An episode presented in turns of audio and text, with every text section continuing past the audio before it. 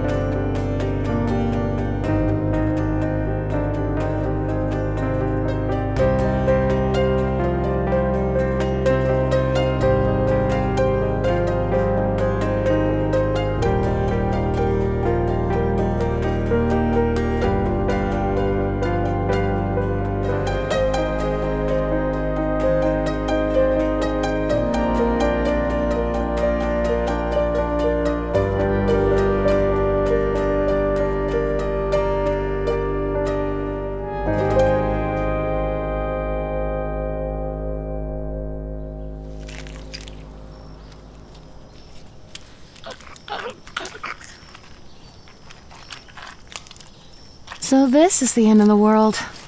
Pretty weird, right? No, wait! Hang on before you run away screaming. I know exactly what you're thinking. Uh, probably. 60 40? Let's just take this slow. I promise it'll be a lot easier if I just go ahead and break down the fourth wall now. Yeah, it's gonna be that kind of story. Anyway, I'm Hannah. I was 32 when the world ended, so let's just go with that, yeah? Great. I love reading, listening to music, swimming, oh, and good sushi. Oh, and Italian. I'm pretty much a big ol' sucker for a plate of gnocchi gorgonzola, ideally shared by candlelight with a special lady. That's right, gentlemen, no need to apply. Not that I'm exactly in demand these days.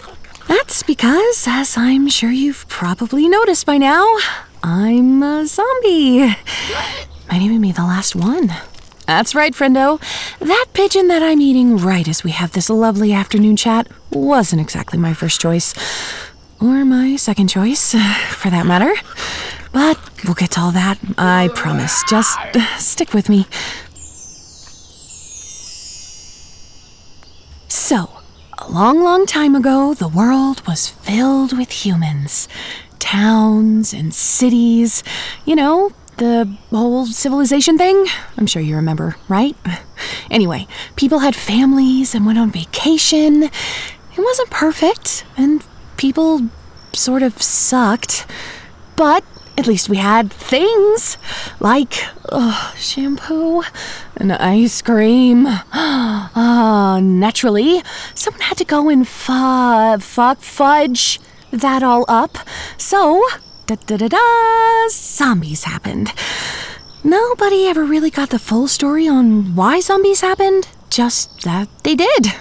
Of course, that would inevitably lead to World War Z, which would look a lot different than the book and yet hold some surprising similarities at the same time. One of the biggest and definitely suckiest exceptions was when things got really bad, humans started deploying these just asshole robots to take care of us. Advanced asshole robots, to be more exact. Which, to the surprise of absolutely no science fiction fan ever, of course went Skynet on everybody almost immediately. Both human and zombie alike. But that's a story we'll get into later. So, let's just focus on us for a second before I get sidetracked again. you know, I don't know if every zombie has bitchin' internal monologue like I do. Wait, bitchin' isn't a swear, is it? I try not to curse. Uh, What I mean to say is, we don't exactly have a secret language or anything to compare notes, so my zombie expertise really only goes as far as what I know about me. Or her? Uh, us. Anyway, if you're wondering how we stack up to old Hollywood zombies, we're more runners than we are shamblers or walkers. We love loud noises and shiny things. Unlike the Romero Arizes, we don't really rot thanks to this cranked up Wolverine like regeneration. It does get pretty gross if someone hurts me, though, because instead of healing, we just kind of regrow body parts as old ones kind of fall off. It's not pretty, and if the damage is too much, sometimes things grow back wrong. It's as if our bodies forget what we're supposed to look like. Fortunately, we have been able to keep this body mostly unbusted. Speaking about not so pretty, zombies come in a variety of sickly shades, ranging from ghoulish green to a putrid purple, or even a ghastly gray. Oh, so, yeah, eat your heart out, audience. This particular shade of seasick green dead girl pallor is all natural. Hmm, what else? Oh, duh! The reason I'm pretty sure I'm the last of us is because zombies are attracted to other zombies. Not like, uh, sexually. That is a visual I did not need in my unlife. Ugh but physically. We're pack creatures, so when we get within a few miles of each other, we sort of just, um, coagulate.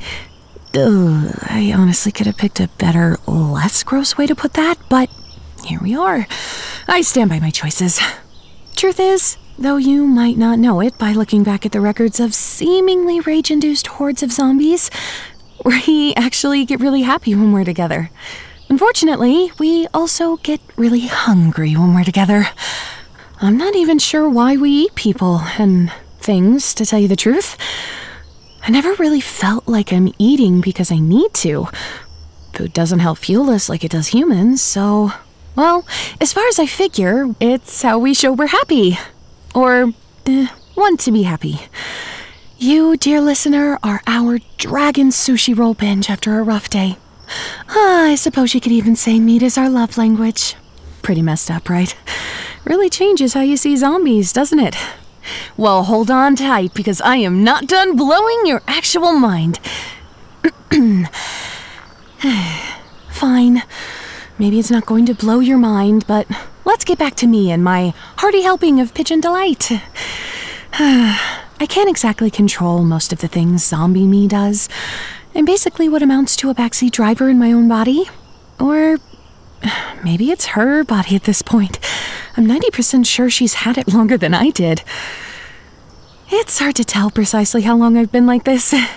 And if we're being honest, that's been less than easy to deal with. You learn to kind of just go with it after a while, I think. Like, do I feel bad for eating a family of four when I was new? You bet. Not exactly my favorite memory.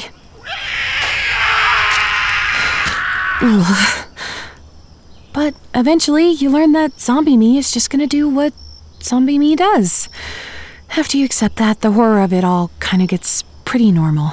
Which makes sense, right? That your brain either normalizes these things or you go crazy.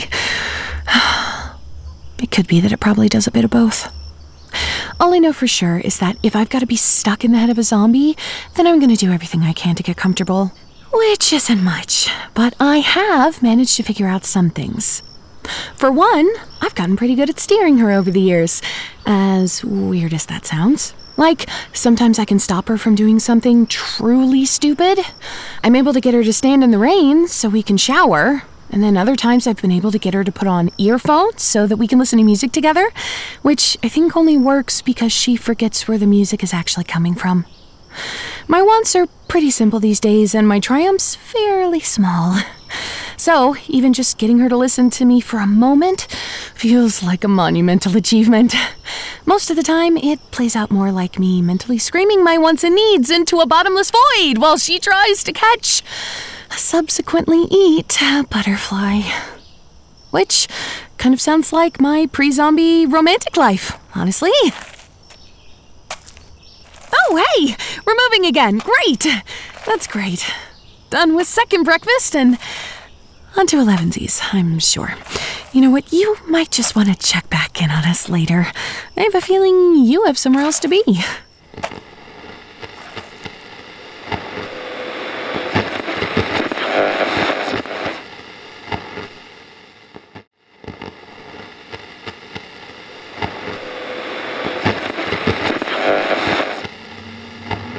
uh. Punch it.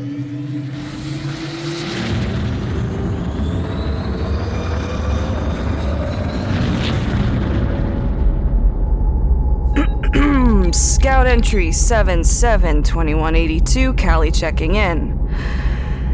Um, clearing the Toronto ruins before heading back to the Detroit Badlands. Everything's 5 by 5 Nothing really worth reporting about up here. I found a community at the Eaton Center that was mostly just people trying to get by, living in between kill zones. Hey, that would make them the only other sizable outpost worth talking about up here, apart from the McMaster settlement back in Hamilton. Oh, that place was the tits, honestly. At least as far as the other places I've been through over the last couple years. Got to refuel the land spinner there, own the local kids at this neat little arcade they had, and I finally managed to get that screwy hover coil fixed up. Mm, to be fair, they're doing alright up here overall, but still nothing like the setup we have at Golden Gate. I am, however, happy to report that the rumors are true. The Canadian remnants do indeed make some good beer. oh, still not sure it's better than ours, but it did help with the lingering and, might I say, unwelcome pangs of homesickness a bit. So, uh, yeah, let's just chalk Toronto up as a big ol' write off overall. The machines still have it locked down tight. All the old zoning seems to be largely intact, so it was easy enough to navigate. The locals tell me that the robots are up to you know, mostly the same old robot things they always are manufacturing new bots, annihilating both scavengers and wildlife indiscriminately while just generally making life shitty for everyone who's not a tin can. Still no zombies, though which is an ongoing plus. That makes it like like over a year now since we've had any form of the virus, mutated or otherwise. But on the negative side, it's been three months since I've had even the slightest contact with any of our scouts. Last blip and upload on the reader was in Maine, and even that wasn't verbal confirmation. Oh boy, which means technically that it's time to come home. Ah, that's fucked up, right? On one hand, I'm complaining about being homesick, yet here I am on the other bitching to myself about actually going back. I, I guess I. I was just so sure that there would be more out here than this. Yeah, yeah, Golden Gate is great, and we have it better than basically anywhere else I've been, but still, I joined up with scouting ops because I had to believe there was something more out here, some bigger settlements, uh, people who had their shit together. I don't know. There's just nothing. There's just nothing. I don't even get to come back home with some old world artifact or something something cool like the other units did after their long hauls when I was a kid. Maybe I'm doing something wrong. Maybe this is just it. No more adventures or surprises. No new zombie strains or, or strange mutants. Golden Gate goes on to become the hub of North American reclamation. All zombies dead. And a general overall understanding that the bots aren't budging from their zones anytime soon due to a lack of both ambition and creativity. No more wonder. No more mystery. And no new horizons. I, uh, mm, need to remember to delete this part before uploading it to the sat log. Can't let the boys back home see my throat. No weakness. Cigar smoking, bubblegum chewing, tank girl wannabe Callie doesn't get to have a sentimental side? Yeah, that's how they get you to settle down. Wife you up and file you in with all the other wholesome prefab families destined to resettle America. Can't think of anything I want to do less with my life, honestly. So, uh, Best to do what I say, stay feral.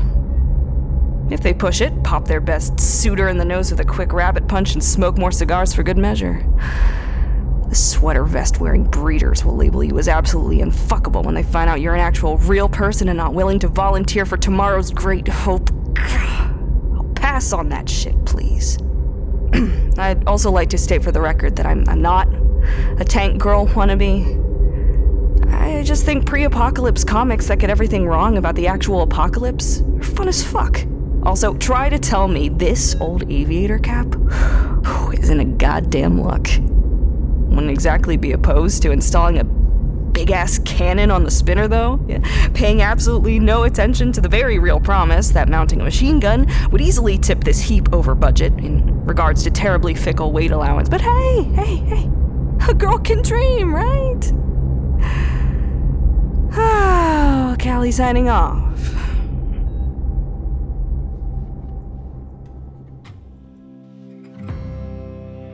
Hello, listener. I'm glad you can join Hannah and Callie for our premiere episode of the new show. Their journey is just beginning, and so too is ours. So remember to check back soon. Hannahpocalypse has been brought to you by Red Fathom Entertainment and is a proud member of the Fable and Folly Network. This episode was brought to you by the talents of our wonderful cast and crew, all of which can be found in the show notes as well as on our official webpage, www.redfathom.com slash Hannahpocalypse. We'd love it if you'd stop by and fix us up with a follow on socials. You can find us on Twitter at Hanapoctical, and now new and reworked on Instagram as Red Fathom. If you like what you hear so far and would like to support the show as well as other future productions like it, you can find us on Patreon at patreon.com slash redfathom. Patreon is of course a service that allows you to pitch us some money on a monthly basis in exchange for some extra material and content. Every dollar goes into paying our talent and improving the show, helping us bring stories like this one out of post apocalyptia and straight into your earholes. Enough of that, though. Until next time, listener. The Fable and Folly Network, where fiction producers flourish. In June of 2020, an amateur podcaster disappeared from the Carson National Forest while searching for the legendary Fenn treasure. But he was adamant that he was onto something big. He was obsessed. He showed her some hand drawn map to a treasure out in northern New Mexico. The Subjective Truth is part treasure hunt, part paranormal docudrama. Starring Addison Peacock as Graham Anderson. Back at home, I placed the box on the counter and I just stared at it for a while. You'd never be able to guess its social impact on the human race by looking at its simplistic design. UFOs, ghosts, reincarnation, and liars. This is The Subjective Truth. Subscribe now. Listen wherever you get your podcasts.